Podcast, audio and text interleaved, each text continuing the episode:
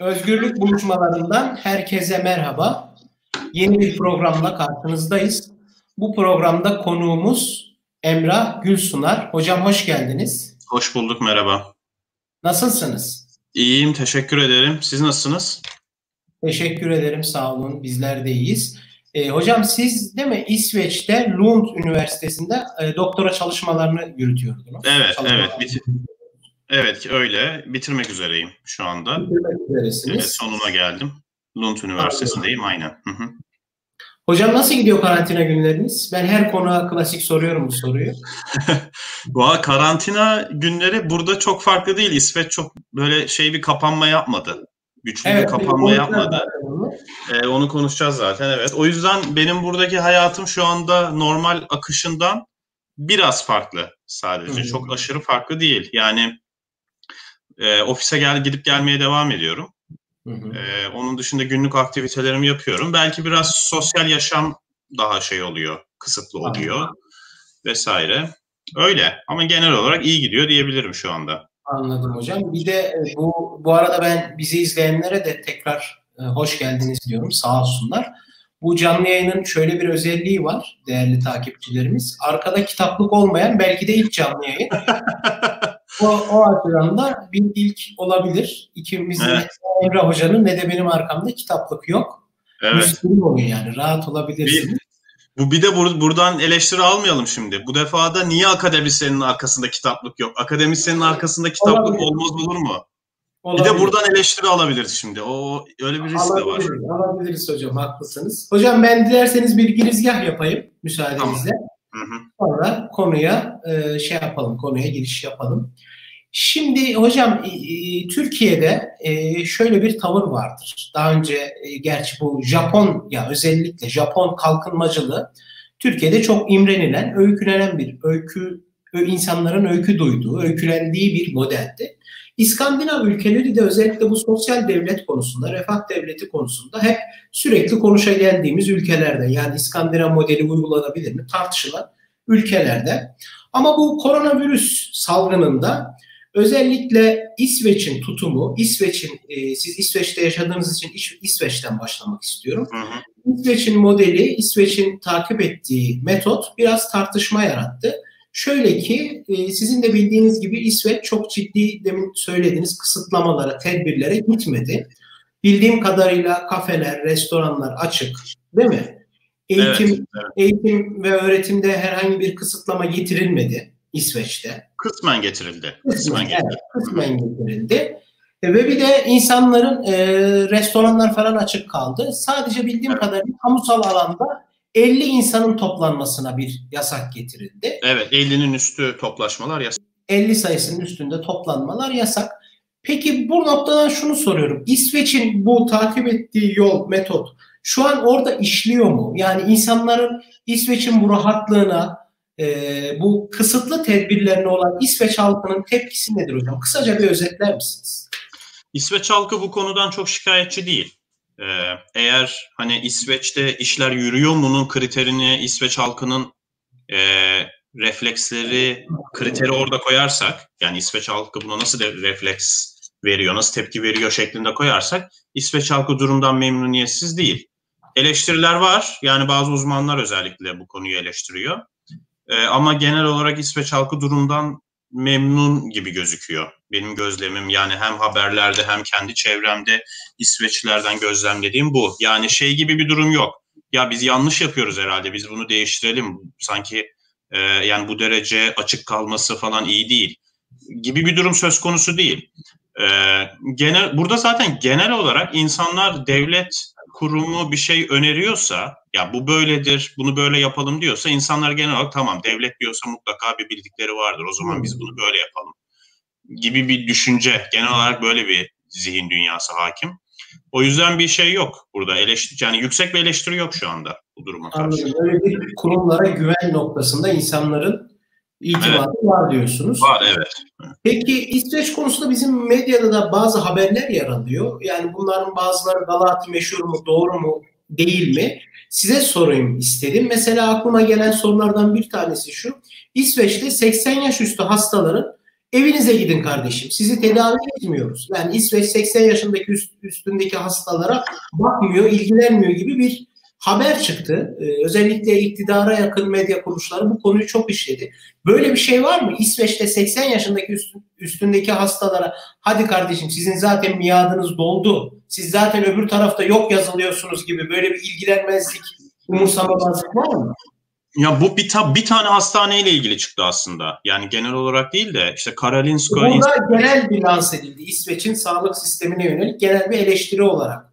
Burada da, ya o şöyle oldu. Karolinska Institute, Karolinska Üniversitesi'nin üniversite hastanesi ki buranın en prestijli üniversite Hı. hastanesi.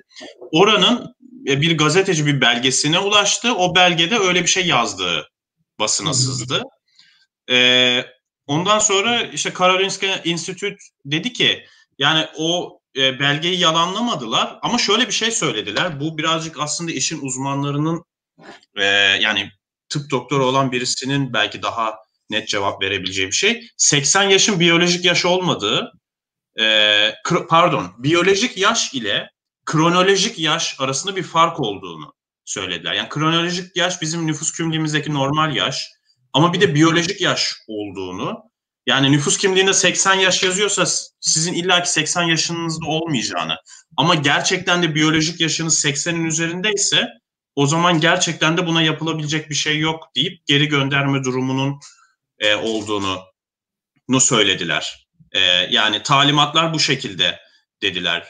E, biz de bunları harfiyen uyguluyoruz diye bir açıklama yaptılar. Yani o biyolojik o 80 yaş derken o biyolojik yaş e, kronolojik yaş farkını orada dikkate e, almak gerekiyor. Ve sadece bir hastanede çıktı diyorsunuz değil mi? Bu evet ama şimdi şöyle bir şey var. Eğer o hastaneye öyle bir yani hastane diyor ki bize böyle bu bunlar kural diyor. Yani bu, bizim bizle alakası yok. Yani böyle direktif geliyor biz bunu uyguluyoruz diyor. Eğer o kural oraya gitmişse muhtemelen her hastane gitmiştir diye bunu varsayabiliriz. Anladım anladım hocam. Bir de güncel bir meseleyi size sorayım. Biliyorsunuz bir Türk vatandaşı Emrullah Gülüşken isminde bir vatandaşımız İsveç'te tedavi olmadı, olm beni tedavi etmiyorlar iddiasıyla sosyal medyada bir kampanya başlattı. Bunun üzerine Sağlık Bakanlığı da bir ambulans uçakla Emrullah evet. Bey'i Türkiye'ye getirdi. Şimdi İsveç Başbakanı galiba pardon Sağlık Bakanı şöyle bir şey söyledi. Bu bizim rutin politikamız.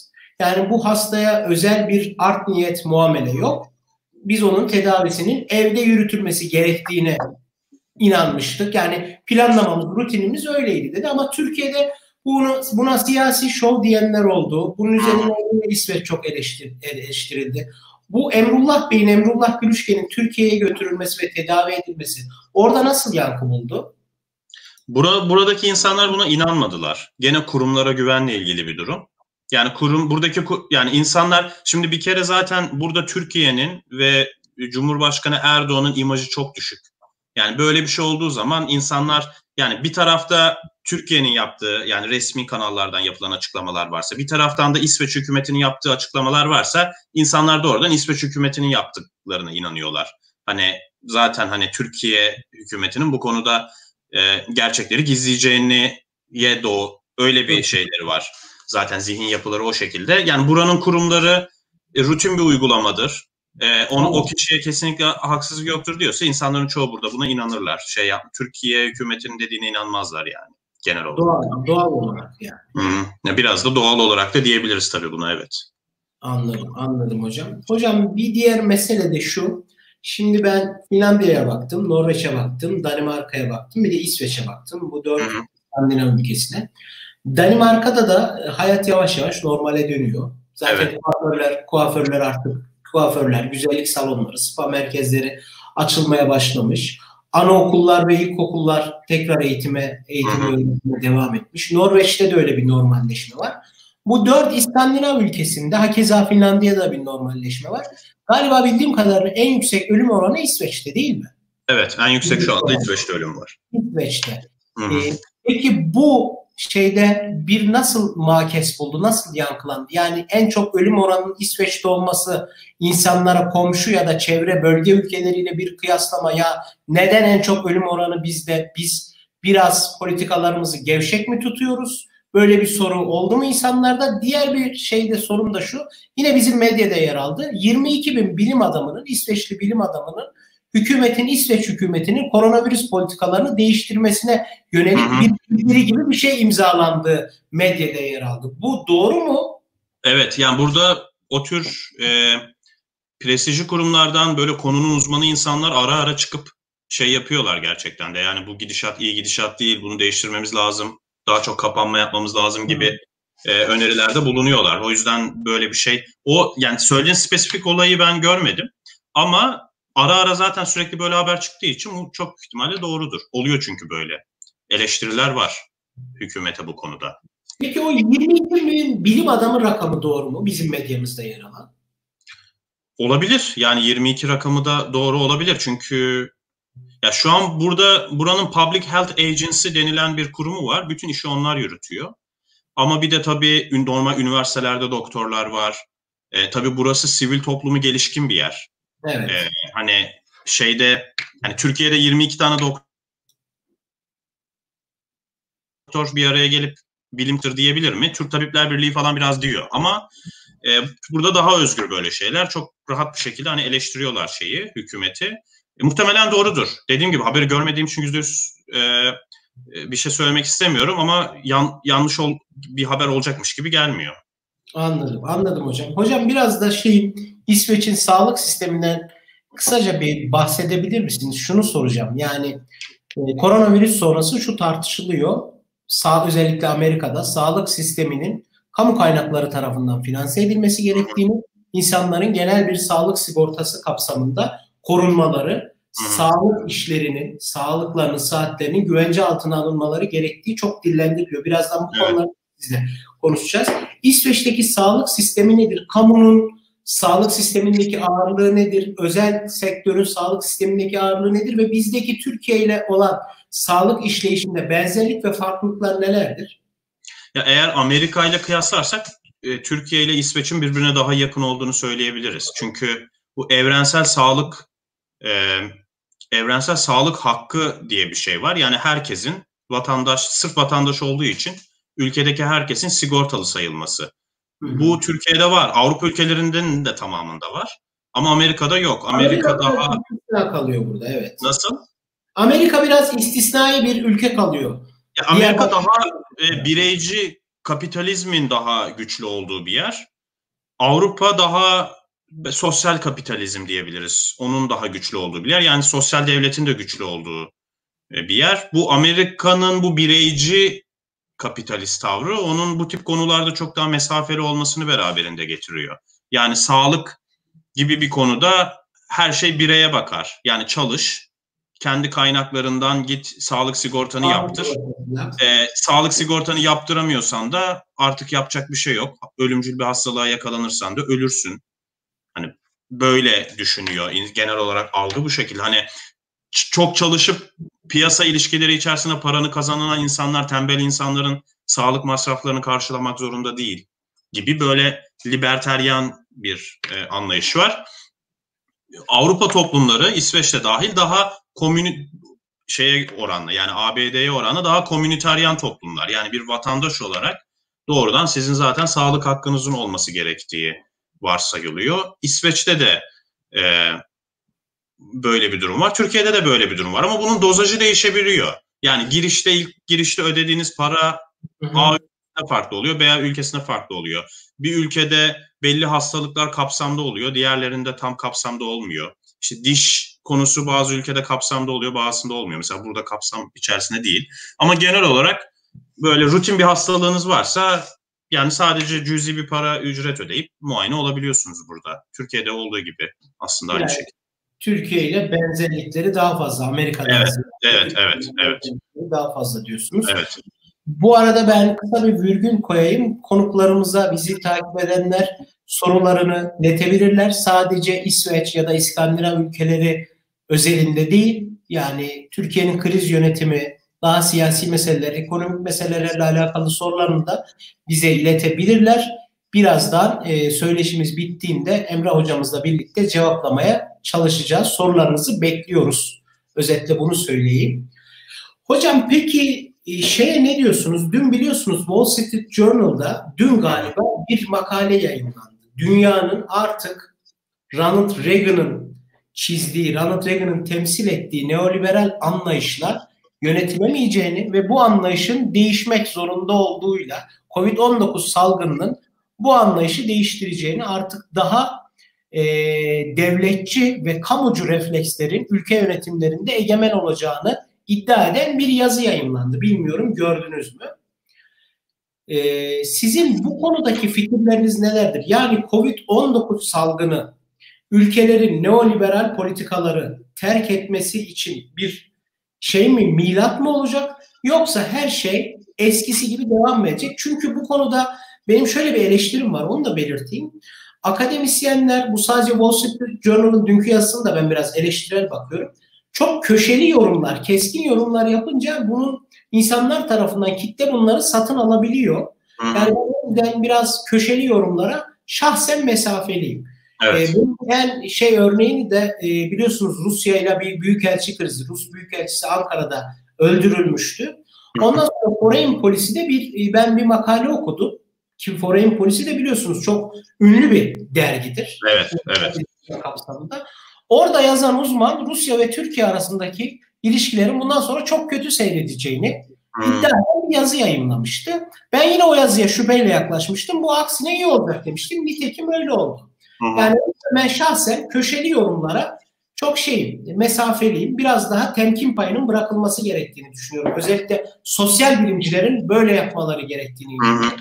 Siz bu konuda ne diyorsunuz? Yani koronavirüsten sonra hiçbir şey eskisi gibi olmayacak mı? Bir de bu konu İsveç'te, İsveç, İsveç entelektüel camiasında nasıl tartışılıyor? Bunları bir özetlerseniz sevinirim. Önce o medyanın köşeliliğine dair bir, bir not evet. düşeyim. Yani o e, söylediğine katılıyorum kesinlikle. Çünkü sonuçta medyada bir sektör. E, daha çok okunmak, daha çok tıklanmak üzerine kurulu. Çünkü parasını buradan kazanıyor gazeteler, dergiler evet. vesaire. Bunu daha usturuplu yapanlar var ama daha abartan şeyler var, medya organları var. Kitlesine göre değişiyor bu.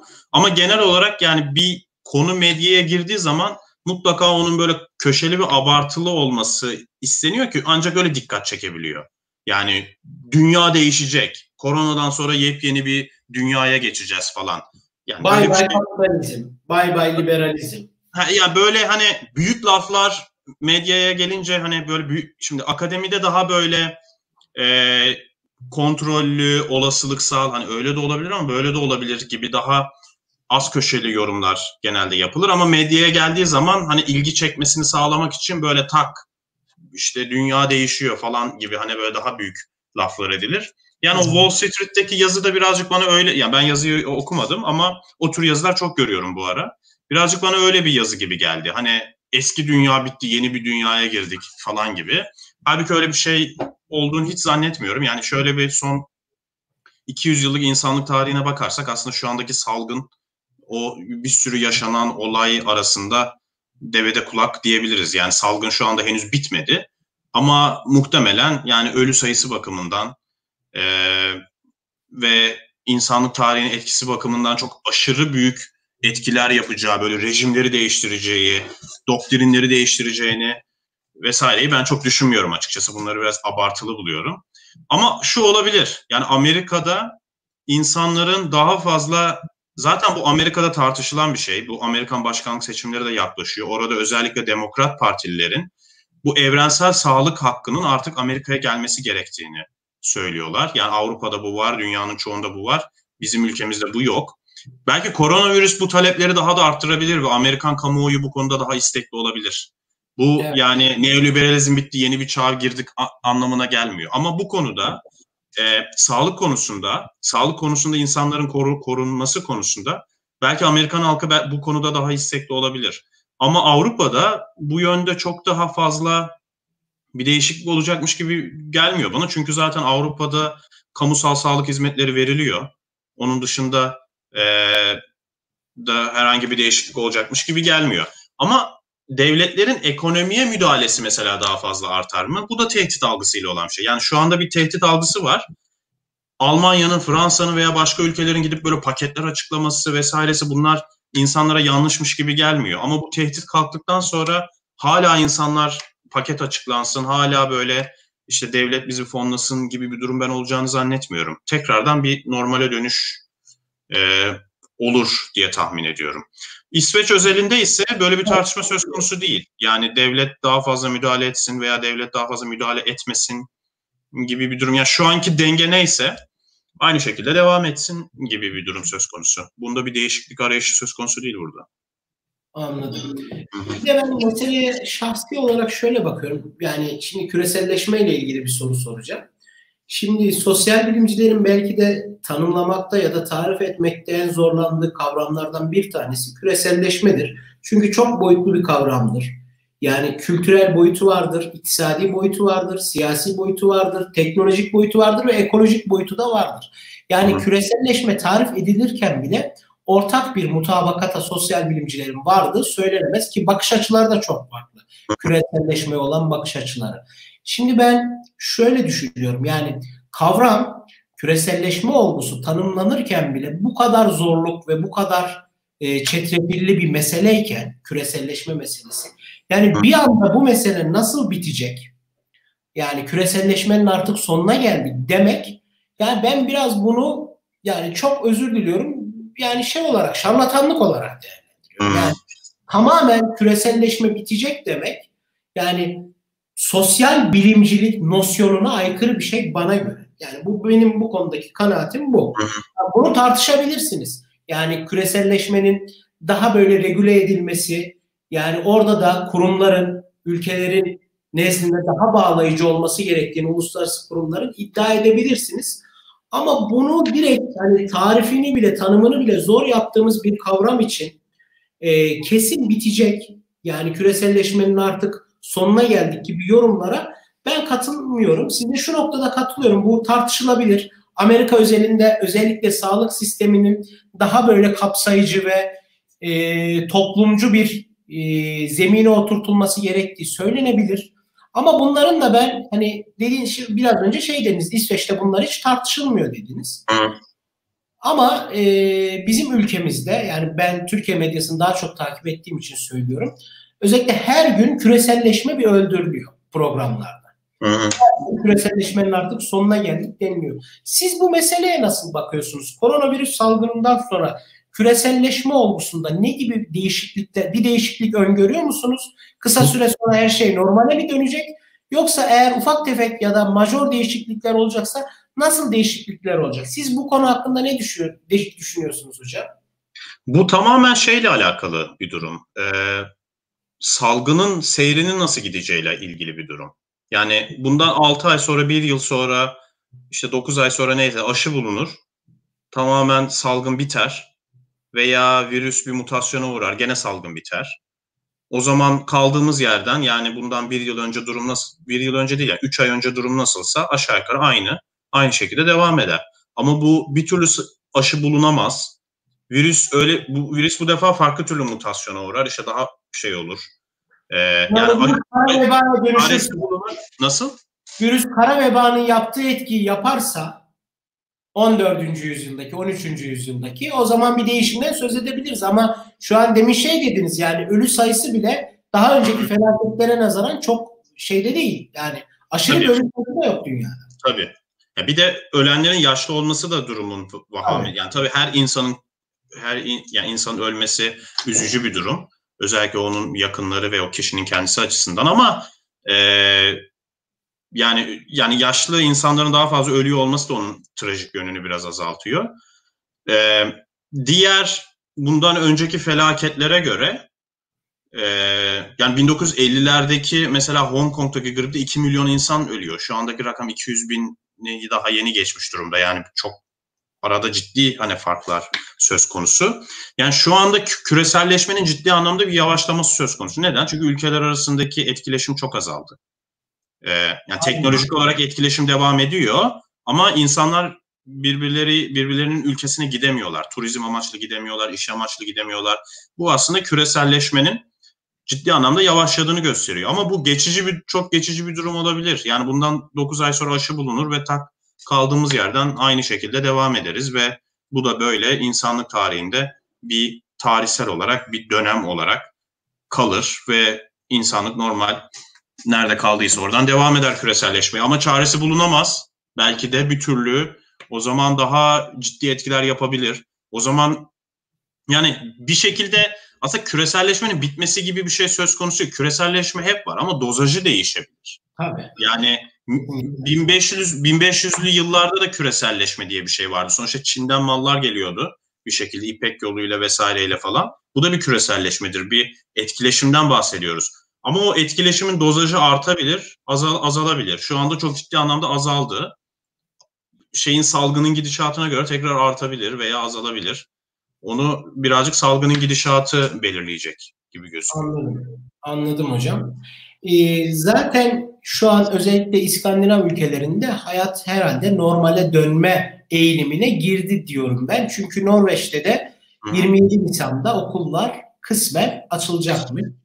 Yani orada sanki bir kontrol sağlandı gibi. Bir ay öncesine nazaran daha iyi bir durumdayız sanki. Ben öyle görüyorum. Yani evet. Yavaş evet. E, İngiltere değil belki ama İskandinav ülkelerinde hayat normale dönüyor ki zaten yayının başında da şunu söylediniz. Burada çok sıkı tedbirler. Yani nispeten dikkat var ama bir olağanüstü hallerinde bahsedemeyiz dediniz. Ben ofis evet, evet. iş yerime Ama gidiyorum. tabii şeyi şeyi ayıralım. Yani bu İsveç dışındaki Norveç, diğer Nordik ülkeleri Hı. yani Norveç, Finlandiya, Danimarka onlar tam kapatma yaptılar. Şimdi yavaştan bazı şeyleri evet. açıyorlar. İsveç zaten böyle bir kapatma hiç yapmadı.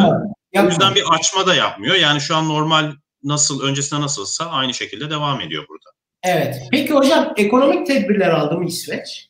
Aldı yani evet. paket açıklandı mı? Nasıl bir bu biraz bahsedebilir misiniz? Yani burada tabii e, güçlü bir paket açıklandı. Özellikle e, özellikle işçilere yani işini hemen kaybeden işte turizm sektöründeki, eğlence sektöründeki işçilere yönelik bazı tedbirler alındı. Bir de küçük işletmelere yönelik e, çok sayıda e, tedbir alındı. E, dün buranın ekonomi bakanı bir açıklama yaptı. Yani iş şeyleri, e, işleri kurtarmaya çalışıyoruz dedi. Ama söz veremeyiz dedi. Yani elimizden geldiğince e, destek olmaya çalışacağız e, dedi. Aynı zamanda hastalık bağlantılı işten ayrılmaları ve işte e, bununla ilgili işsizlik ödemelerini vesaireleri de kolaylaştırdılar. Yani işinizi kaybederseniz daha kolay işsizlik ödeneği al- alıyorsunuz. Böyle bir dolu birçok ekonominin birçok yönünü kapsayan bir şey yaptılar.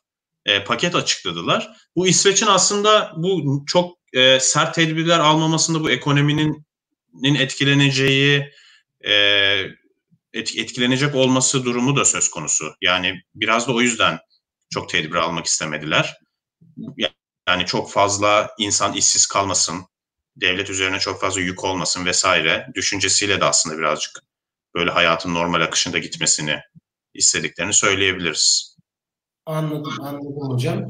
E, zaten özellikle İsveç, Norveç, Finlandiya bu tür ülkeler de ekonomik anlamda çok hazırdır yani böyle. Ekonomik cephaneleri bizimle kıyaslanmayacak ölçüde daha tabii te, yani burada buranın toplumları planlı, sistematik. Tabii, da zaten ee, çok az. Evet. Yani bu e, yani devlet bütçesi geniş. Gene de tabii minimize etmeye çalışıyorlar şeyi yani hasarı ama tabii Türkiye ile kıyaslanamayacak ölçüde hazırlıklı oluyorlar böyle parasal olarak ve o yüzden de insanları maddi olarak çok daha az etkileniyor böyle felaketlerden. Anladım. Hı-hı. Hocam yayının başında burada kurumlara güven had safhada insanlar kurumlar bir şey deyince onun doğruluğunu tartışmıyor dediniz. Maalesef bizim ülkede tam tersi bir refleks söz konusu. Evet. Kurumlara güven son derece aşındı. Kurumsallık Hı. denilen olgu çok yozlaştırıldı özellikle bu iktidar döneminde. Hı. Kurumlara güvenin temel sebebi yani bir İsveç'te yaşayan bir sosyal bilimci olarak Türkiye ve İsveç mukayesesi yaptığınızda şunu söylüyorsunuz. Burada kurumlara güven had safhada. Yani kısaca biliyorum bu meselenin çok böyle kısa bir programda özetlenmez. Çok geniş bir mesele ama sizden çok kısa bir özet rica edebilir miyim? Yani neden İsveç'te insanlar kurumlara güveniyor, Türkiye'de güvenmiyor? Bunun iki tane bence sebebi var. Benim ben öyle gözlemliyorum. Birincisi Türkiye toplumunun bu iki sebep aslında birbirleriyle de bağlantılı aslına bakarsak. Birincisi Türkiye toplumu çok kutuplaşmış bir toplum. Yani bir tarafta işte yani kabaca işte muhafazakarlar var. Diğer tarafta da laikler var. Yani bir hükümeti destekleyenler var, bir de hükümete muhalif olanlar var. Böyle neredeyse yüzde 50-50 şeklinde bölünmüş durumda bu iki kesim.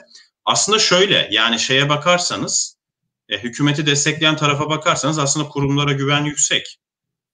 E, biraz iktidarda kimin olduğuyla da alakalı çok değişen bir durum söz konusu. Yani bizimkiler iktidardaysa e, o zaman kurumlara güven bir anda yükseliyor. Şimdi İsveç toplumu yani Türkiye toplumunun tam ortasında bir yarık var aslında. Türkiye toplumu bir toplum içerisinde iki toplum varmış gibi. Ve bu iki toplumun duygu dünyaları, işte siyasete bakışları, günlük yaşamları, yani belki pastanede, otobüste, işte parkta denk geliyorsunuz, denk geliyor bu iki grup birbiriyle ama bu iki dünyanın aslında iş yaşamları, ne bileyim, arkadaş grupları falan birbirinden çok ayrı, değer dünyaları birbirinden çok ayrı sürekli kutuplaşıyorlar ve olaylara farklı şekilde bakıyorlar. Bu kutuplaşma bir kere kutuplaşma durumu toplumdaki kurumlara güvenin de altını oyuyor. Çünkü bir, bir grup hükümetteki hükümeti ne olursa olsun hep şüpheyle bakıyor. Kesin bir oyun var. Kesin bir dalavere çeviriyorlar. Hayatta böyle değildir. Bir tarafta olması gerekenden daha çok. Yani hiç şüphelenmiyor. Mutlaka ne yapılıyorsa iyidir e, gibi düş, düşünüyor. Hiç sorgulamıyor neredeyse. Yani böyle iki kutup arasında bu mesela şeyi yani kurumların işleyişini bozan bir durum. Birincisi. Birinci olarak bunu söyleyebiliriz. Mesela İsveç toplumunda böyle bir bölünmüşlük durumu söz konusu yok.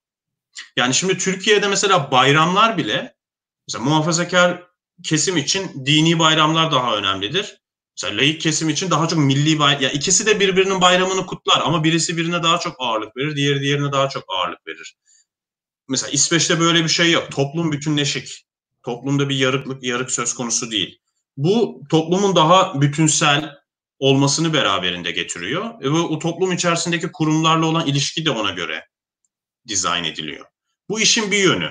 Bir de yani bu layık muhafazakar kutuplaşması olmasa dahi bunun sebepleri de çok tartışılabilir ama burada insanlar zaten mikro ilişkilerinde de birbirlerine güveniyorlar. Yani Türkiye'de mesela bir ticari ilişki içerisine girdiğiniz zaman yani örneğin işte diyelim ki dişçiye gideceksiniz. Ya şimdi dişçi beni kazıklar mı? Bir mesela evinize karton piyer yaptıracaksınız. Ya şimdi adam gelecek bana kaçtan fiyat verecek? Acaba beni kazıklıyor mudur? Yani Türkiye'de... birinin selamıyla bir iş yapma Türkiye toplumunda çok yaygın bir pratiktir. Bunun neyle, neyle iş yapma? Birinin selamıyla, bir tanıdık vasıtasıyla. Ha, tam onu diyecektim. Yani şimdi Türkiye'de mesela akrabasına yani bir tanıdık varsa gider ona yaptırır. Çünkü hep kazıklanmaktan korkar. Diğer türlü çünkü hiçbir zaman güvenemez insanlar birbirine. Mikro düzeydeki insan ilişkilerinde Türkiye'de güven ciddi anlamda zayıf bu ülkelere göre. Şimdi İsveç'te öyle değil ama. İsveç'te bir insanla mikro düzeyde bir ilişkiye girdiğiniz zaman e, o insanın şey yapmayacağına, e, herhangi bir şekilde dalavere yapmayacağına emin olabiliyorsunuz. Bu iş yaşamında da böyle, günlük ilişkilerde de böyle yürüyor. İşte evinize bir şey yaptıracaksınız, çağıran firmanın sizi kazıklamayacağına aslında çok aşağı yukarı emin olabiliyorsunuz. Bu hukukun güçlü olmasıyla da alakalı bir şey tabii ki. Çünkü bir kötü bir durum olduğu zaman herkes biliyor ki bu hukuka giderse zaten olay orada düzeltecek. Yani adalet yerini zaten orada bulacak. Dolayısıyla en baştan zaten insanlar bu yollara sapmıyorlar veya sapmak akıllarından da gelmiyor.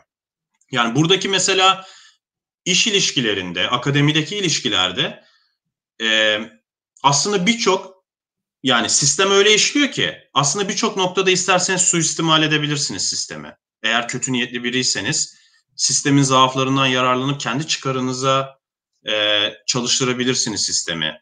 Böyle uyanık bir tipseniz falan. Ama buradaki insanların akıllarından böyle şeyler geçmiyor. Yani bir kural varsa yani insanlar burada genelde şöyle düşünüyor. Ortada bir sistem varsa onun bir sebebi vardır. Ve dolayısıyla o sistemden uyanıklık yapıp faydalanmanın, faydalanmak doğru bir şey değildir. O zaman sistem bozulur. Yani bu toplumsal güven ilişkileri, mikro düzeydeki güven ilişkileri aslında makro düzeydeki kurumların da aynı şekilde bir güven içerisinde yürümesini beraberinde getiriyor. Yani kurum kurumun çalışanı da bundan faydalanmaya, kurumu yöneten insanlar da e, bundan faydalanmaya çalışmıyor. İşleri neyse onu yapıyor. O o e, otorite sahibi insanlar, yetki sahibi insanlar bir karar aldığı zaman onları uygulayan insanlar da aynı şekilde birbirlerine güveniyorlar. Yani yetki sahibi insan birisi diyorsa ki yani buradaki şu anda koronavirüsle alakalı olarak kamu sağlığı kurumu diyorsa ki bu böyledir, şu şöyledir. İnsanlar bunu genel olarak tamam diyorlar. Yani kamu kurumu bu şekilde bir açıklama yaptıysa o zaman demek ki öyledir, öyle olsa gerek. Hem mikro ilişkilerinde hem makro ilişkilerde bu karşılıklı güven ilişkisi burada bir şekilde oturmuş durumda. Bu demin soruyu cevaplarken ilk şeyde insanlar Türkiye toplumunda bir yarık var dediniz. Bir taraf sekülerler, bir taraf muhafazakarlar. Bu dediğinize ben şöyle bir ek yapayım müsaadenizle. Bizde sadece kurumlar ve sisteme değil, şu an içinde yaşadığımız Türkiye Cumhuriyeti 1923'te kurulan devlete bakış bile çok farklı. Bir taraf muhafazakarlar, özellikle Osmanlı'dan Cumhuriyete geçişteki kopuşun yasını tutar. O kopuşun. Evet. Sekülerler ise o kopuşla gurur duyar. O kopuş onlar için iyi bir şeydir. Ama her iki tarafta meseleyi bir kopuş üzerinden okur. Hiç kimse Türkiye'de özellikle Osmanlı'dan Cumhuriyete geçiş serüvenini süreklilik içerisinden okuyan insanlar yani bunu bir kopuştan değil süreklilik perspektifinden bunu okuyan insanlar da çok muteber karşılanmazlar. Belki akademide muteber karşılanırlar ama yani akademide de çok şey kendilerine muazzaz rakip bulabilirler. Ama çok genelde yaftalanırlar bir şekilde. Benim aklıma da o geldi. Yani biz daha kitlelere Osmanlı'dan daha doğrusu imparatorluktan cumhuriyete geçiş, ulus devlete geçiş sürecimizi kitlelere sağlıklı bir şekilde anlatamamış bir toplumuz. Yani bir taraf kopuşun kopuşun yasını tutuyor ki dini bayramları da belki de dini değerlere de o refleksle sarılıyor. Diğer tarafta o kopuşun sevincini, gururunu, övüncünü yaşarken milli bayramlara sarılıyor. Yani bu noktada dediğinize çok katılıyorum. Sizinle mutabıkım. Maalesef o yarığın üzerini bir köprüyle bir köprü inşa etmediğimiz zaman ya da onun için doldurmadığımız zaman sadece şu anki iktidar değil yarın başka bir iktidar da iş başına gelse ben aynı sıkıntıları dozajı farklı olabilir ama aynı sıkıntıları ben yaşayacağımızı düşünüyorum. Bilmiyorum katılıyor musunuz? Katılıyorum evet yani Türkiye toplumunda bu yarık mutlaka kapatılması gerekiyor. Bu da böyle bir iki günde olabilecek bir şey değil. Yani e, uzun yani bu sosyolojik olarak sosyolojik olarak bu yarık hep vardı. Yani bu böyle modernleşme süreciyle başladı. Yani 200 senelik bir sürecin sonunda bu yarık oluştu. Ee, önce bu yarık sadece devlet elitleriyle toplum arasındaydı. Sonra o devlet elitleri bu batıcı değerleri toplumun bir kısmına yaymayı başardı ama bir kısmına yayamadı. Sonra o toplumun bir kesimiyle diğer kesim arasında yarık olmaya devam etti. Sorun yani AK Parti ve Erdoğan bu yarığı kapatmak yerine aslında bu yarıktan nasıl kendini siyasal olarak iktidarını sürdürebilirim düşüncesiyle yaklaştı. Yani daha da derinleştirmeliyim. Çok ben. daha derinleştirdi, çok daha derinleştirdi. Çünkü oradan siyasal bir rant elde edebilmek için bütün siyasal ikbalini aslında muhafazakarların sekülerlerden nefret etmesi üzerine kurdu.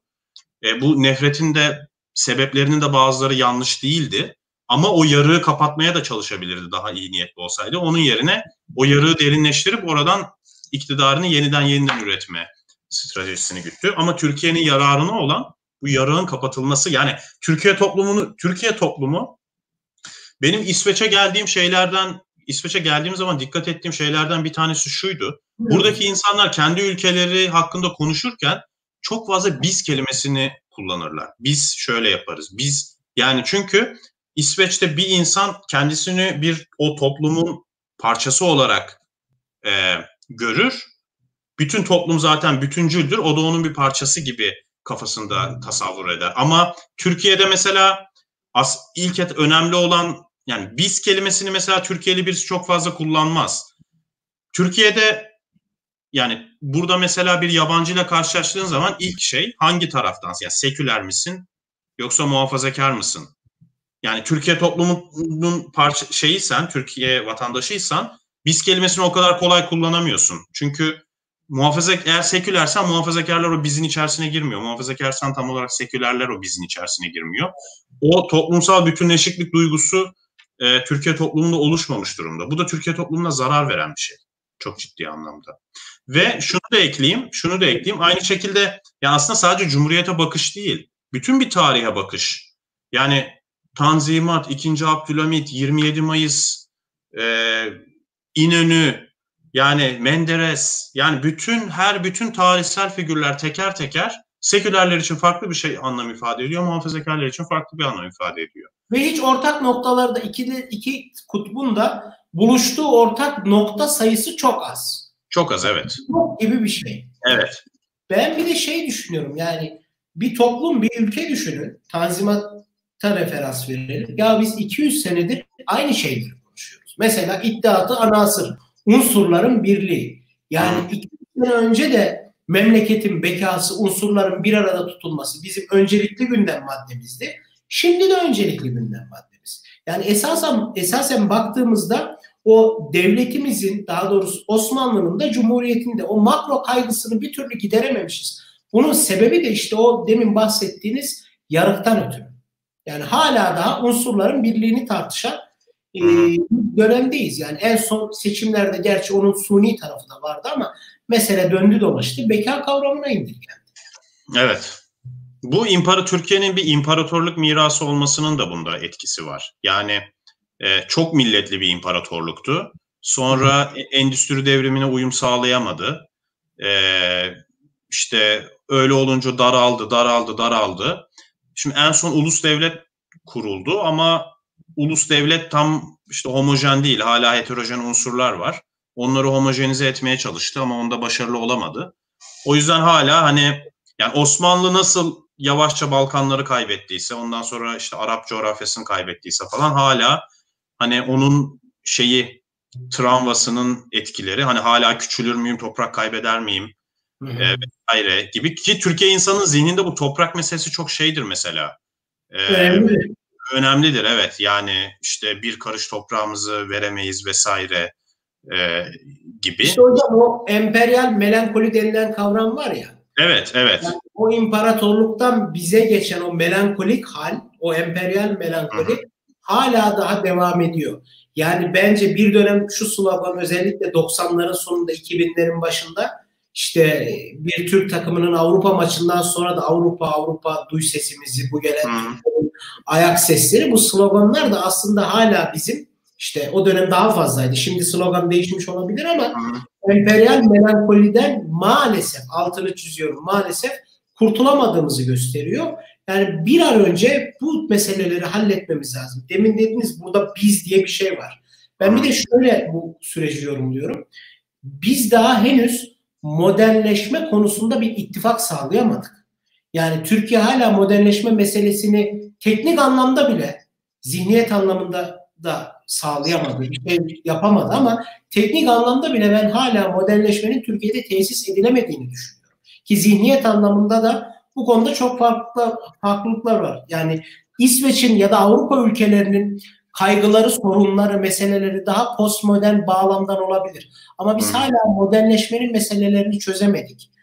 Yani uzun sürede de çözeceğimize çok inanmıyorum. Umudum yok ama inşallah bir gün çözeriz diyorum. Diğer bir konuya geçelim hocam. Vaktimiz daralıyor.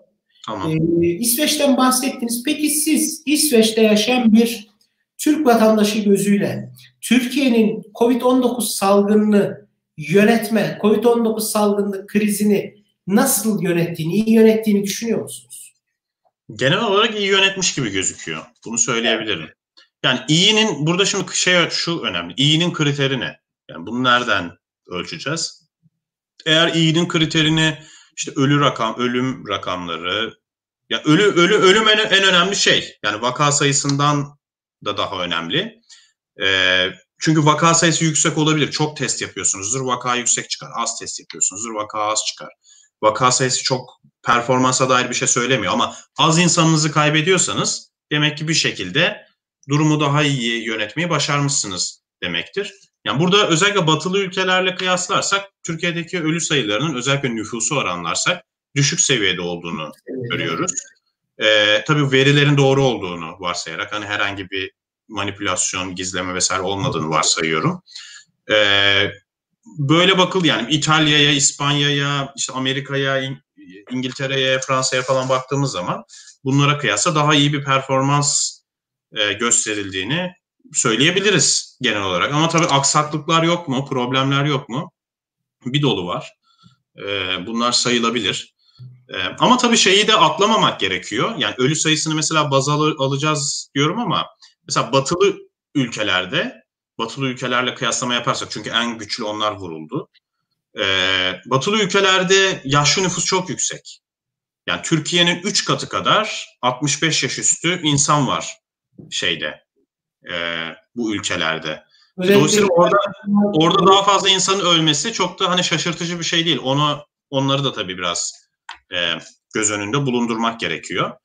Biraz böyle hükümetin kendinden kaynaklanmayan bu tip yaşlı nüfusun oranı ama bence hükümetin performansından da kaynaklanan sebeplerle genel olarak iyi bir performans sergilediğini bence söyleyebiliriz. Diye daha önce sağlık sistemine olan yatırımlar yatırımların da meyvesini yedi diye düşünüyorum ben hükümet. Bu olabilir. Sağlık... Olabilir. Ya şimdi Türkiye'deki popülist bir hükümet, bu popülist bir rejim, popülist bir lider. Şimdi popülist lider şey yani halkın en azından kendisine destek veren kesimini memnun etmek e, zorunda. Bu memnun, memnuniyetin bir kısmını medya propagandasıyla yapıyor. Yani medya kanalları üzerine tekel kurmuş.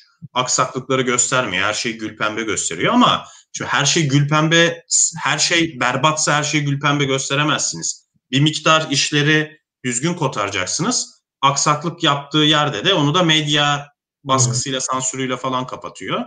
Ee, yani hiç sıfır hizmet götürmeden tamamen medya baskısıyla falan bu işi kotaramazsınız. O yüzden bu konuda bir yani bir şey yaptık. E, hükümet kendisini bir verdi bu işe. Hani biz bu işi iyi kotarmamız gerekiyor vesaire diye. E, genel olarak da iyi bir performans sergiledik gibi gözüküyor. Ben öyle görüyorum burada. Ekonomik anlamda olmasa da sağlık... Evet, e, ha, tabii onu şimdi şöyle, işte kriteri ne koyacağız diye o yüzden söyledim zaten. Hani ölü sayısı olarak, vefat sayısı olarak koyarsak iyi ama bir de işin şu yönü var. Mesela ya siz bütün ülkeyi kapatırsınız tamam mı? Ee, tamamen bir kapatma yaparsınız. Ölü sayısı tamamen düşer. Virüsün yayılımını engellerseniz ama ekonominiz öyle bir vurulur ki o zaman iş, işsizlik e, artar, enflasyon artar vesaire. E şimdi o zaman tamam hani bir yandan bakın bizde az insan öldü dersiniz ama bir yandan da ekonominiz mahvolmuş. İşte oraya da bakmamız gerekiyor. Yani ekonomi nasıl yönetiliyor, ekonomiye ne kadar zarar geldi. Çünkü işin o kısmı da önemli. Evet. Ben bu noktada kısa bir ek yapayım. Ondan sonra sorularımıza geçelim hocam. Derse. Şimdi uzun zamandır Adalet ve Kalkınma Partisi siyaset bilimi literatürü içerisinde bir siyasi partinin temel beş vasıflar, beş vasfı vardır. Bu vasıfların hiçbirisini doğru dürüst yerine getirmiyor. Hatta ben bir yazımda Adalet ve Kalkınma Partisi'nin siyasi parti olma işlevlerine inme indiğini, bu konuda felç geçirdiğini söylemiştim. Hı hı. Mesela bir siyasi partinin aklıma gelen şu an en temel vasıflarından bir tanesi politika belirlemedir. Toplumsal çıkarları dile getirme ve birleş, birleştirmedir. Siyasi mobilizasyondur. Ve bireylerin, nitelikli bireylerin önemli mevkiler için yetiştirilmesidir. Yani entelektüel bir aynı zamanda harekettir siyasi partiler. Hı hı. Diğer bir şey de e, yanlış hatırlamıyorsam yönetme, yönetme kabiliyetidir. Şimdi bu meselelere tek tek baktığımda ben Adalet ve Kalkınma Partisi'nin uzun zamandır bir politika üretemediğini düşünüyordum. Nitekim geçtiğimiz Mart ayında yapılan seçimlerde de bu çok bariz ortaya çıktı. Daha önce yapılan seçimlerde Adalet ve Kalkınma Partisi'nin sloganları yaptığı politikaların daha doğrusu izlediği politikaların bir özetli niteliğindeydi. Mesela bu durmak yok yola devam böyle bir slogandı. Ama biz 30 Mart'ta ne gördük geçtiğimiz sene? Memleket işi, gönül işi. Yani seçmene hiçbir politika vaat etmeyen, tamamen 3 Kasım 2002'de başlayan aşk hikayesine irrasyonel bir şekilde vefa göstermesi, sadık kalınması beklendi. Evet. Bireylerin yetiştirilmesine gelecek olursak yani düşük profil diye bir kavram çıktı Adalet ve Kalkınma Partisi'nde ve Binali Yıldırım'ın her mevkiye artık joker gibi yerleştirilmeye başlandı. Yani siyasi nitelikteki devlet adamı yetiştirme kapasitesi de sona ermişti. Siyasi mobilizasyon kısmen vardı. Kitlesini mobilize edebiliyordu. Ama hegemonya üretmede yani karşıt görüşlü AK Parti'yi dünya görüşü olarak onaylamayan insanların görüşünü alma şeyi, yeteneği gitgide kısıtlanmıştı. Hı hı. bir mesele de çıkarların dile getirilmesi. Yani beğenelim beğenmeyelim. Daha önce bu iktidar otizm çalıştayı, Alevi çalıştayı, Kürt çalıştayı yani farklı toplumsal kesimlerin sorunlarını siyasi düzleme taşıyabiliyordu. Siyasi partilerin bir görevi de budur. Ama son yıllarda tek şey devletin bekası oldu. Toplumsal çıkarlar bir tarafa itildi. Sadece devletin bekasına odaklandı. Buradan nereye geleceğim? Bunu nasıl Covid-19'la ilişkilendireceğim? Şöyle yapacağım. AK Parti uzun zamandır insanlara sadece tipik bir otoriter rejimlerde gördüğümüz şekliyle güvenlik vaat ediyor. Vaat ettiği şey güvenlik. Ne özgürlük vaadi var ne de refah vaadi var.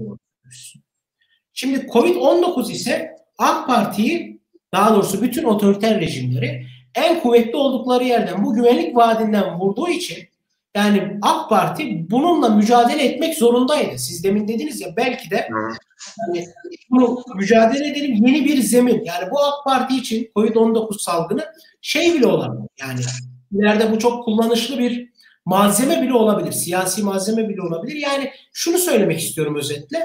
Bununla mücadele şevki de biraz buradan geliyor olabilir. Yani uzun zamandır vaat edilen bir şey yok. Ee, övünç kaynağı olan bir şey yok. Sadece bir suni bir mekan meselesine odaklanma var. Ya ben bir de böyle yorumluyorum. Bununla muhakkak mücadele etmeliydi ve nispeten de başarılı ediyor. Tabii ekonomik şeyi bir şu an şey dışı bırakıyoruz. E, devlet evet. dışı. Evet. Bilmiyorum yorumuma katılır mısınız hocam? Ne Genel olarak katılıyorum evet. Ee, yani şu anda iktidar şu anda şöyle bir iktidar var. İktidarda kalmak için ne gerekiyorsa o. Yani böyle tamamen makyavelist, iktidara tutunmaktan başka hiçbir amacı olmayan ve bunun için her şey bunun için. Attığı her adım bunun için yapan bir iktidar var. İşte o bahsettiğin, saydığın vasıflar, vasıflar tamamen iktidarda kalmak için onları yapıyor, gerekmiyorsa yapmıyor gibi bir durum söz konusu. E, bu işte Covid-19'la da yani şimdi iktidarda kalabilmenin de temel kriteri o kendi yüzde ellisinin hala ona oy vermeye devam etmesi gerekiyor. O yüzde elliyi de hala tutabilmek için Covid-19'da belli bir noktaya kadar mücadele etmesi, işte aksaklıklar olduğu zaman da medya propagandasını kullanarak işte e, ne kadar iyi mücadele ettiğini o kesime göstermesi temel olarak yani iktidarın temel strateji stratejisi bu. Özellikle yani kanallarda mesela şu çok işleniyor. Bakın batılı ülkeler nasıl battı. Biz nasıl iyi e, mücadele ediyoruz. Halbuki batılı ülkelere çok özeniliyor ama biz bu işten çok daha iyi e, kotardık biz, biz bu işi. Mesela şu anda da onun propagandası e, yapılıyor. AKP'nin kendi seçmenine. O şekilde yani o yüzde 50'nin mutlaka ne yapıp ne edilip tutulması gerekiyor bu rejimin, bu düzenin devam edebilmesi için. Onun için ne gerekiyorsa onlar teker teker yapılıyor hükümet tarafından. Böyle bir strateji. Anladım hocam. Hocam dilerseniz sorulara geçelim. Vaktimiz azalıyor. Tabii tabii. Hı hı. İlk sorumuzu alalım. Güven Bey sormuş, size sormuş. Emrah İsveçliler İsveç devletinin açıklamalarına inanıyorlar ve güveni, güveniyorlar gibi bir açıklama yaptı. İsveçlilerin devlet kurumlarının açıklamalarına inanmaları İsveç halkının geleneklerinden ve inançlarından mı kaynaklanıyor? Yoksa İsveç vatandaşlarının devlet kurumlarını sorgulayabilmelerinin, eleştirebilmelerinin bir sonucu olarak doğan bir güven mi? Devlet vatandaş güven duygusunun kaynağı nedir? Çok güzel bir soru sormuş Güven Bey. Buyurun. Yani bu her ikisinden de olduğunu söyleyebiliriz. Gelenekleri ve inançları ya İsveç ilginç bir şekilde e, geleneklerine çok bağlı bir toplum. Ama bu yani İsveç hiç dindar bir toplum değil. Yani dini inan, inanma oranı özellikle gençlerde aş, inanmama oranı aşırı yüksek. Kimse dini umursamıyor. Ama herkes dini ritüelleri yerin ritüelleri derken yani o dini bayramları çok şey bir şekilde yoğun bir şekilde kutluyorlar. Ee, dini onları kendi kültürlerinin bir parçası olarak genel olarak görüyorlar. Ee, bu onların birbirlerine olan güven duygusunu pekiştiriyor birbirlerine ona olan güven duygusu pekişince aslında az önce söylediğimiz mesele bakın hani bir tarafta dini bayramları kutlayan bir kesim var. Bir tarafta milli bayramları kutlayan bir kesim var. Şimdi bayramların kutlanması toplumları pekiştirir. Toplumlara bir birliktelik duygusu verir. Biz aynı toplumun parçasıyız. Bir dayanışma duygusu getirir. Ama toplumda bir taraf bir bayramı diğer taraf diğer bayramı kutlarsa o toplumun içerisinde bir dayanışma olmaz. Dolayısıyla geleneklerin İsveç toplumunun birbirine bu kadar güvenmesinde ve dolayısıyla bu mikro düzeydeki güvenin makro düzeyde kurumlara yansımasında geleneklerin mutlaka etkisi var. Ama ikinci olarak mesela demokrasinin, eleştirel düşüncenin vesairenin de etkisi var. Yani buradaki insanlar hükümet kurumlarına inanırken tamamen böyle saf bir şekilde inanmıyorlar. Yani tabii ki onu bir eleştiri süzgecinden e, geçiriyorlar ama bakıyorlar yani kurumlar onların çoğu zaman iyiliğini düşünüyor zaten. Yani iyiliğinin dışında çok da fazla hareket etmiyorlar. Ki ederse kurum mutlaka onun için başka denetim mekanizmaları da söz konusu. Dolayısıyla bugüne kadar güvendiğim kurumlar hiçbir zaman güvendiğim dağlara kar yağmadı. Bundan sonra niye yağsın ki? Bugüne kadar gayet işler yolunda gitti. Bundan sonra da işler yolunda gidecektir muhtemelen. Duygusu genel olarak hakim. Dolayısıyla soruda bahsedilen ikisinin de iki noktanın da etkili olduğunu söyleyebiliriz. Anladım hocam. Teşekkürler. Diğer soruya geçelim. Ömer Hünal sormuş. Danny Roderick'in hipergloballeşme, ulus devlet ve demokrasi üçgeni hakkında ne düşünüyorsunuz demiş. Ee, Danny Roderick'in bu teorisini bildiğim kadarıyla o e, fazla globalleşmenin ister istemez ulus aslında tam ters bir etki yapacağını yani bu globalleşmeyi böyle fazla abartırsak onun ister istemez ülkelerin kendi içerisine kapın, kapanmasına e, yol açacağına dair bir e, ortaya bir teori atıyor, bir önermesi var bu şekilde. Ya bugüne kadar aslında bunun çok yanlış olduğunu söyleyemeyiz. Yani şimdi bu, bu ama çok Covid-19 ile ilgili bir durum söz konusu değil. Yani Covid-19 tamamen bambaşka böyle dışsal bir faktör. Yani sistemin kendi içerisine gelip sistemi etkileyen bir faktör değil. Egzojen, egzojen bir faktör. Ee, ama bugüne kadar bu konuda Dani Rodrik'le ben benzer düşündüğümü söyleyebilirim. Yani onun söylediği gibi bu küresel çünkü şey oluyor yani küreselleşme belli bir hızın üzerine üzerine çıktığı zaman o bazı sistemsel şoklar yaratıyor. O sistemsel şoklar ülkeleri bazı dönemlerde isterseniz içe kapanmaya e, zorluyor. Mesela 2007-2009 krizinde birazcık böyle oldu. Yani kriz patlıyor. Öyle olunca ülkeler bundan çok fazla zarar görmemek için ister istemez kendi içlerine kapanmak zorunda kalıyorlar. Ve aslında paradoksal olarak küreselleşmeyi arttırmaya çalışma ister istemez ulus devletlerin daha da güçlenmesine yol açabiliyor. Böyle bir e, paradoksal bir durum söz konusu. Evet, diğer sorumuza geçelim. Muratcan Bey sormuş. Aslında gelişmiş ekonomiler bu kriz esnasında yoksul ülkelerin muazzam ihtiyaçlarını ihmal ederse gelecekte yönetilmesi çok zor olan derin bir öfkeyi teşvik edeceklerdir sizce? Olabilir. Zaten böyle bir öfke var. Yani e, işte o da küreselleşmenin bir etkisi. Özellikle teknolojik teknolojinin çok gelişmiş olması yoksul ülkelerdeki insanların zengin ülkelerdeki insanları nasıl yaşadıklarını daha rahat görmelerini beraberinde getiriyor ve kendi hayatlarına bakıyorlar bir de oradaki hayatlara bakıyorlar ve bu onlarda aslında ister istemez bir öfke durumu yaratıyor. Bu şeyle beraber e, bu krizle beraber daha fazla katmerlenir mi bu öfke durumu? Olabilir. Yani o birazcık yoksul ülkelerin bu krizden nasıl etkileneceğiyle de ilgili bir durum. Ee, şu anda yoksul ülkelerde ölü sayısı yüksek değil ama bu kapanmadan ötürü bu ülkelerin ekonomileri çok ciddi anlamda zarar görecek. Bu ekonomilerin daha fazla zarar görmesi demek bu ekonomilerdeki göç isteğinin artması e, anlamına gelecek gel, geliyor. Yani o ülkelere daha fazla gitmek istiyorlar. Bu bunları tetikleyebilir. Olabilir. Katılıyorum buna. Diğer sorumuza geçelim. Bir de ben buna bir ekleme yapayım. Yani yoksul ülkelerde ölü sayısı az dediğiniz ama hani yoksul ülkelerde demokrasi de biraz özgürlük ve demokrasiler de biraz şey oldu. Evet, gerçek rakamı da bilmiyoruz aslında. Gerçek biraz. rakamı bilmiyor da olabilir. Evet. Diğer sorumuza geçelim. Kurumsallaşmanın profesyonelce olmaması Türkiye'de hükümete karşı şüpheciliğin sürekliliğinin yani sürekli şüpheciliğin sebebi midir?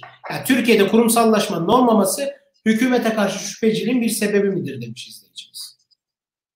Evet, kesinlikle öyledir. Bu da aslında bundan bahsettik. Yani bu şüphecilik bütün insan ilişkilerimize bizim sirayet etmiş durumda. Yani arkadaşlık ilişkilerinden işte sevgililik ilişkilerine kadar neredeyse hani bir karşılıklı güvensizlik durumu olabiliyor ve bu mikro düzeydeki ilişkiler ağı aslında makro düzeyi, makro düzeyde tabii mikro düzeyi e, etkiliyor. E, şüphe durumu işte o güvenmemeyle alakalı olan bir durum. Yani benim için ya şimdi şeyde şeyi hatırlayalım. Mesela şu an aklıma geldi. Bu 10 Nisan'da bir anda sokağa çıkma yasağı ilan edildi. Ee, işte ortalık karıştı. insanlar marketlere gitti falan. Ee, bu niye oldu mesela? İnsanlar şöyle düşündüler çünkü. Ya şimdi sokağa çıkma yasağı iki gün diyorlar ama kesin onu uzatırlar. E çünkü orada bir güvensizlik durumu söz konusu. Hep şüpheyle yaklaşıyor. Yani ya uzatırlarsa güvenemiyor. Yani devletin söylediğine güvenemiyor. Çünkü bütün ilişkileri insan yani bütün ilişkilerimiz bizim öyle yürüyor. Bir güvenememe hali içerisinde yürüyor. Dolayısıyla şey bunlar bağlantılı birbirleriyle. Abi bir de şu var yani özellikle Türkiye'de son dönemde devletin e, vaaz ettiği ve icraatı arasında ciddi bir tenakuz, ciddi bir uçurum olunca o makas açılınca insanlar haliyle ya bunlar böyle dedi ama iki gün sonra da şöyle yaparlar böyle bir vehme kapılıyor. Yani kendince evet. aslında devletin bir sonraki hamlesinin ne olduğunu belirlemeye çalışıyor. Evet. göre bir aksiyon alıyor. Yani evet. Çünkü bu da tabii şeyi gösteriyor. Ben e, izleyicimizin yorumuna katılıyorum. E, hükümete karşı değil belki de bu devlete karşı şüpheciliğin sebebi olabilir. Çünkü insanlarda şöyle bir beklenti vardır. Devlet denilen yapı asgari ölçüde aynı zamanda bir tutarlılık da vaat etmeli ki İnsanların zihnindeki o devlet kavramı zarar görmesin. Bizde maalesef çok zarar gördü. Evet, evet. Son dönemde özellikle evet. bunu söyleyebiliriz. Yani Türkiye toplumunun zihninde bir devlete karşı bir şüphe zaten var. Ama bir de son dönemde mu- muhalif kesimin şu anki hükümete olan şüpheciliği çok ciddi anlamda arttığını söyleyebiliriz. Evet. Diğer sorumuza geçelim. Covid-19 sonrası dünya eskisi gibi olmayacak deniliyor. İskandinav ülkelerinde en temel değişimler sizce neler olacaktır? Demiş değerli izleyicimiz. Buna benzer bir konuda bir, bir miktar tartışmıştık. E, bu tabii dünya eskisi gibi olmayacak meseleleri biraz abartılı buluyorum ben.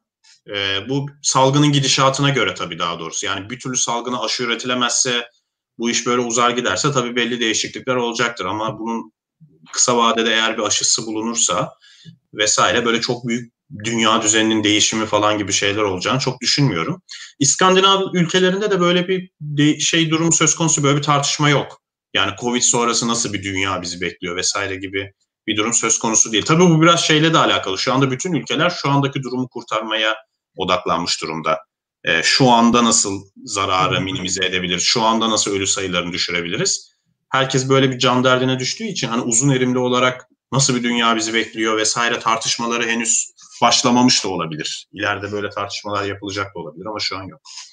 Anladım. Sorularımızın hocam burada sonuna geldik. Dolayısıyla programımızın da sonuna geldik. Ben kısaca şunu söylemek istiyorum. Yani sizle olan söyleşimizden şunu anladım. Bizim İskandinav ülkeleriyle en temel farklı, farklılığımız kurumlara güven ve kurumların işleyişi. Evet. Umarım bir gün bizim ülkemizde kurumlara güvenin hat safhada olduğu ve kurumların temel işleyişinin çok sağlıklı bir şekilde seyrettiği bir ülke haline dönüşür diyelim. Ben Emrah Hocam size katılımınız için tekrar çok teşekkür ederim. Değerli izleyicilerimiz Rica ederiz hocam. Değerli izleyicilerimizi de bizi takip ettikleri ve yayını izledikleri için teşekkür ediyorum. Hoşçakalın diyorum. Yeni bir programda görüşmek üzere.